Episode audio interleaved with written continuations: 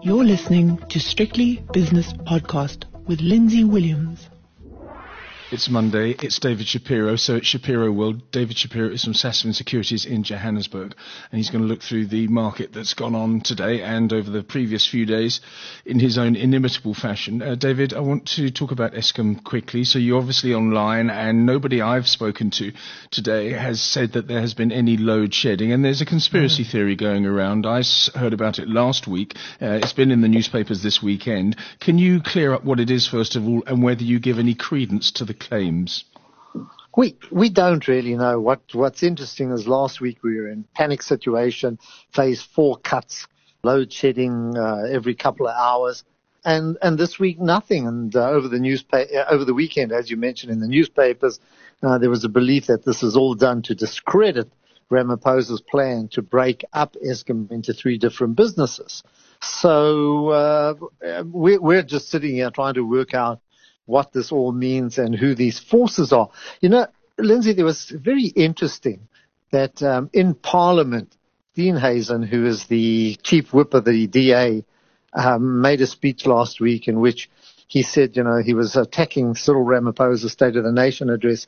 And in it, he said, you know, you've said watch the space. He says, uh, and he said to Cyril Ramaphosa, he says, don't watch the space, watch your back because it's your own party that is sabotaging your efforts. Not, not the opposition, but within your own party, suggesting that it's COSATU, the various trade unions, and uh, various other interested parties that were creating all the problems. And there might be an element of truth.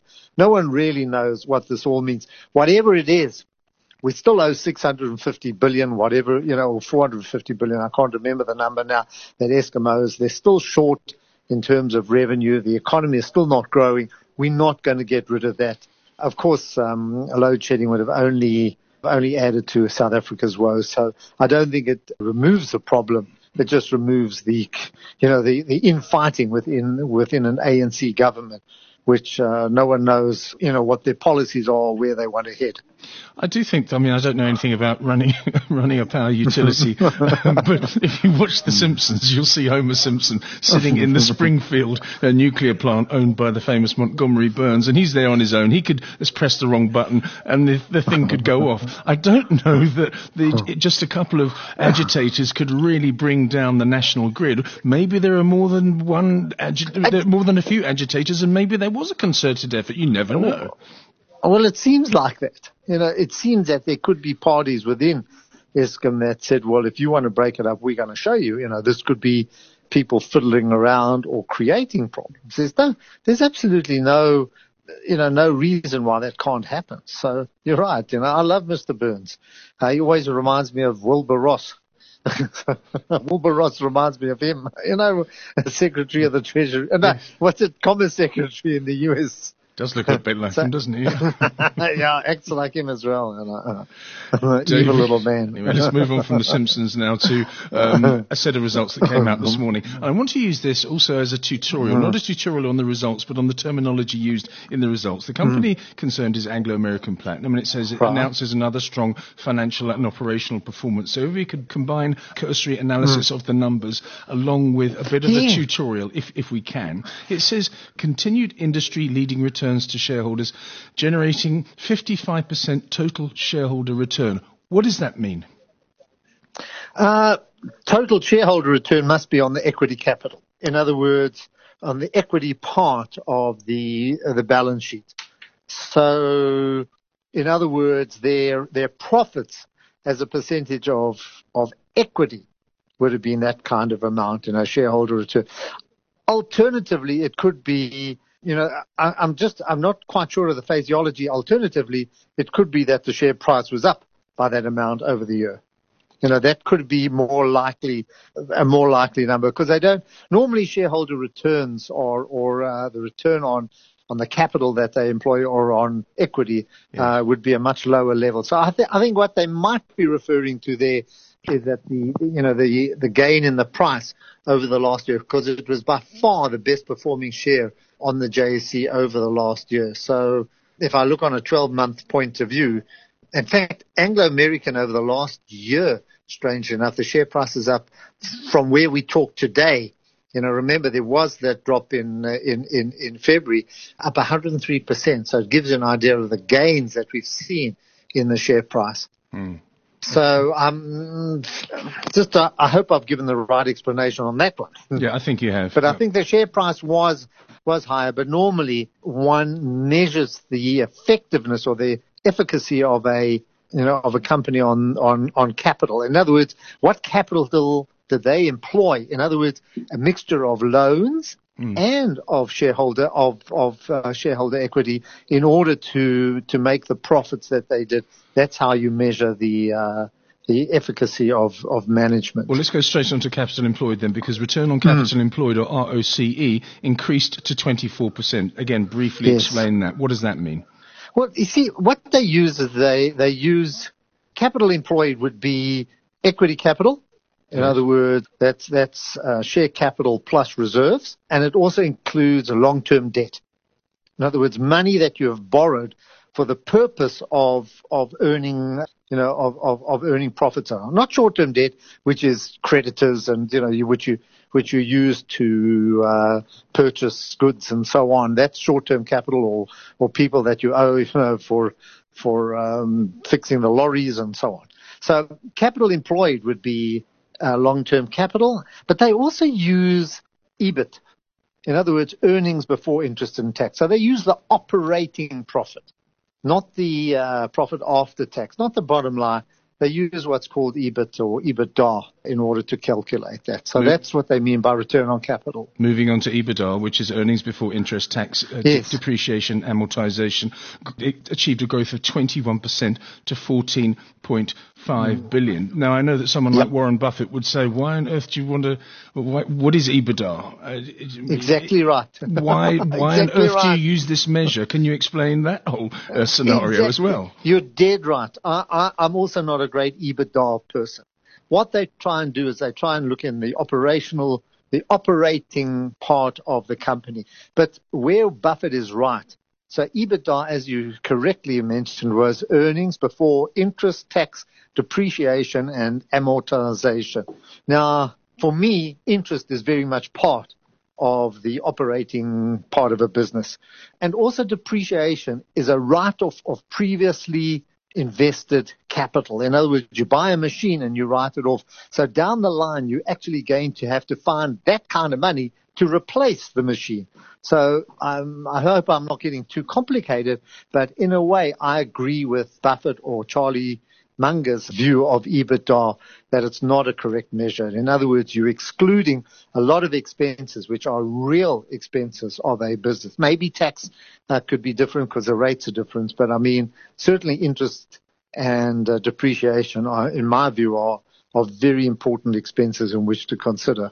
Now here's something as well that is always the, usually anyway, one of the first two items in the key features of a stock exchange news service announcement of a company's results. Headline earnings per share increased by 95% to 28 mm-hmm. rand 93 per share. And once you've explained that, then you can give me the distinction between headline earnings per share and basic earnings per share. So headline earnings per share first, please. Yeah. Well, headline earnings, what you do is you exclude one-off items which I disagree with as well. In other words, it's trying to give you the sustainable profit of a company, uh, whereas basic earnings would be affected by sometimes one-off events. In other words, if they sold a mine and made a loss on it, it's a one-off event that would come into the basic earnings side. Or um, if there were, I'm trying to think of other issues like that. If the dam burst or something like this, and they had to they had to do something of an exceptional nature, that would not form part of headline earnings.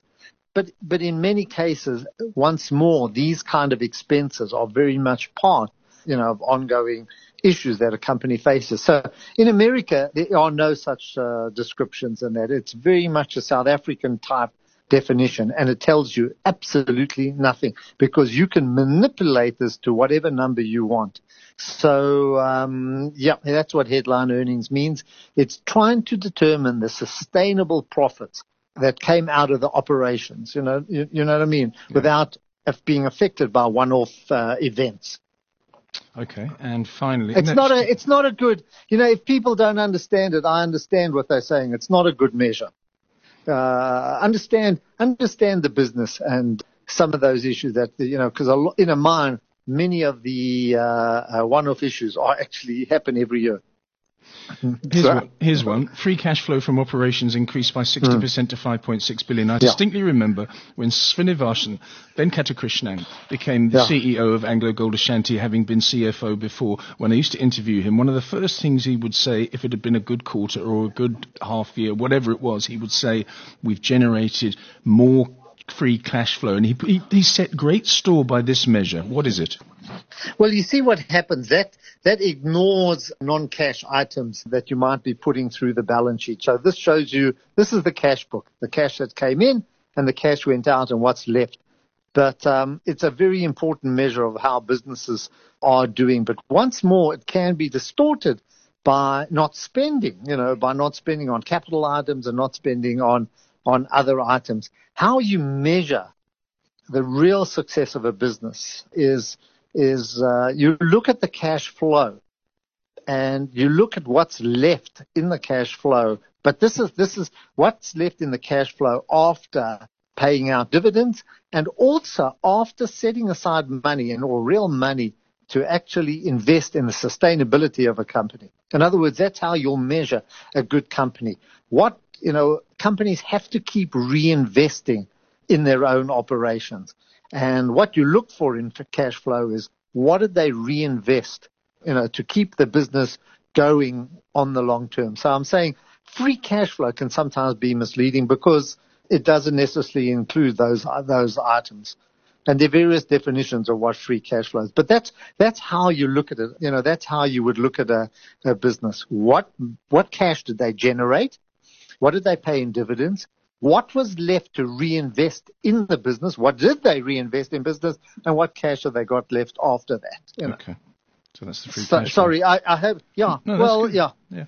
Mm. All right. Anyway, let's uh, the results themselves. We expect this series of strategic actions. This is in the summary statement, which you always taught me to read first. We expect this mm. series of strategic actions to increase cash flows and returns and reinforce the sustainability of the company for the benefit of all our stakeholders. Mm. Lest we forget, David Shapiro, this share was just below 70 rand a share not that mm. long ago, and it's now mm. what is it now 700? Yeah, it's uh, Anglo are 702. Yeah. It's been a 10 right. bagger. It's incredible. It, it has been. But what you have to understand, and this is where we go wrong on the radio, in the media, what do we do? We quote the platinum price. Yeah. Now let me let me give you some numbers as well. PGM. You're going to tell me about the basket, aren't you? You're going to tell me about yeah. the basket. See which, the ba- but mm. what's interesting about the basket that we don't understand? So platinum price is actually in a bear market. In 2014, it was 1306. It's now 871. But that made up 39% of the basket. Okay. So in other words, they were only earning 39%. Palladium went from 2014 from 803 to 1029. That makes up 30% of the basket. Now that we've forgotten because yeah. last year it was, last year it's gone up almost 30, 40% in the last year, maybe even more. We've forgotten about palladium. That's where they made the money and that's how they were able to turn it around. Secondly, if you look at rhodium, which is 12.5%, that's gone from 1,150 to 2,200. So they've made their money on palladium and rhodium, which made up like almost 42, 43% of the basket, as opposed to platinum, which only made up 39%. So the big gains were made there. And of course, we've also had a rand, which over the last few years has been a bit wonky, helping them as well. And then thirdly, great management. They got rid of, you know, Chris Griffiths got rid of all the non-operations that were causing them losses, took some very vast action, sold off what they didn't need and have just stuck with the, the better mines, low cost mines, particularly the open pit mines. So, you know, good management and credit not only to Chris Griffiths, but also to Mark Cutifani as well. Yes. Yes, Mark Cutifani has been um, he's been quietly going about mm. his business and quietly, mm. yeah, and uh, he's he's done well for the the parent, Anglo's, parent yeah. company and all its associates as well. Impala Platinum, while we're with Platinum, is um, has come out with its second recent trading statement. This is a further trading statement for the six months ended December. Before it said the basic earnings per share for the period would be 292 cents per share, and the JSE requires you to give a range within a, within two numbers. It's going to be either this or that. They didn't have that information at their fingertips at the time. Now they have. So instead of 292 cents per share, they're saying that it's going to be between where is it? 308 and 312 cents per share. So Yeah, it just gets yeah. better. Yeah, and, and for the very same reason, Impala are still undergoing quite extensive moves, you know, to to streamline their operation, but they've also been helped dramatically by by the swings in the PGM basket. So you know, it's no longer uh, useful for us just to quote the platinum price. We have to understand, you know, what the mines are what, what the mines are earning from these other metals as well, which are in really in very very positive territory. So I think that's the answer, and that gives the explanation as to why we're able to, uh, you know, why they're able to produce these kind of numbers. And look what. But the- you know, when you look at a mine, I think again, what you have to look at is is what they're reinvesting uh, to ensure future platinum production, and and and that's the answer to the sustainability of these businesses. You know, how long the operations. In fact, for for Anglo's, I think there are two mines. I know Amanda Mo- Mogalakwena, I think it is. Those are the two major operations as well. And you've got to work out what the sustainable life of those are. In many cases, they are, you know, mines are not that long life. These are not 30, 40 years. I don't know these two in particular, but that's how you look at a mine in terms of where they're going to be and, you know, what the sustainability of these mines are. okay. It's it's a it's a, it's a complex it's a complex it, it, it's a very complex investment area mining because it's depreciating. Once you draw the platinum out, you never replace it. So you've got to keep looking like oil. It's a it's a very similar situation. So you've got to look at how long these you know how long the mine how long the li- what the life sorry of the mines are and how long they're going to last and how long you can mine at these kind of levels, etc., in order to, to work out the valuations of, of the operations.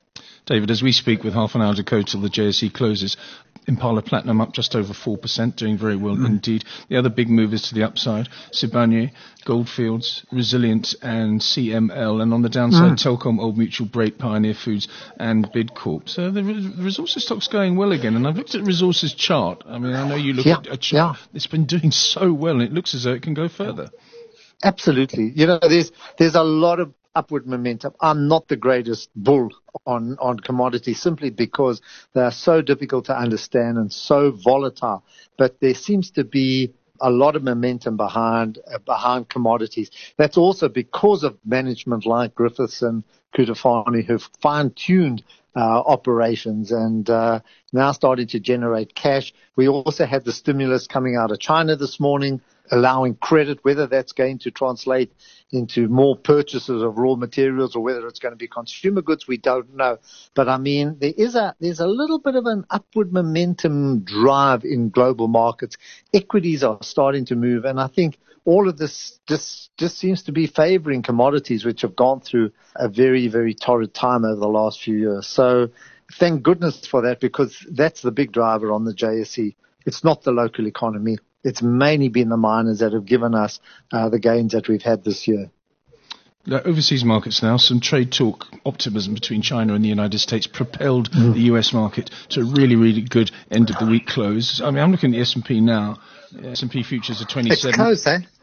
Because of yeah. the President's Day holiday, yeah. But the, yeah. Mm. the futures are open. It's 27.76. That was 24.36, 24.37 at one Mm. point. A 300 point move in almost record time for the S&P. And one thing you never us- usually get, you don't, we were talking about charts, you very rarely get a V-shaped recovery. In other words, you get a mm. plunge in the price of a security or an mm. index, which we saw in December, and it usually sort of has to consolidate and lick its wounds and then ah. gradually come back to the old level. Mm. It's gone straight back to form the V that I've been talking about. Yeah. It's very, very unusual, David Shapiro. It is. It, you know why? Because I think that was an unusual movement round about Christmas time in 2018. No one's quite sure why the market took fright.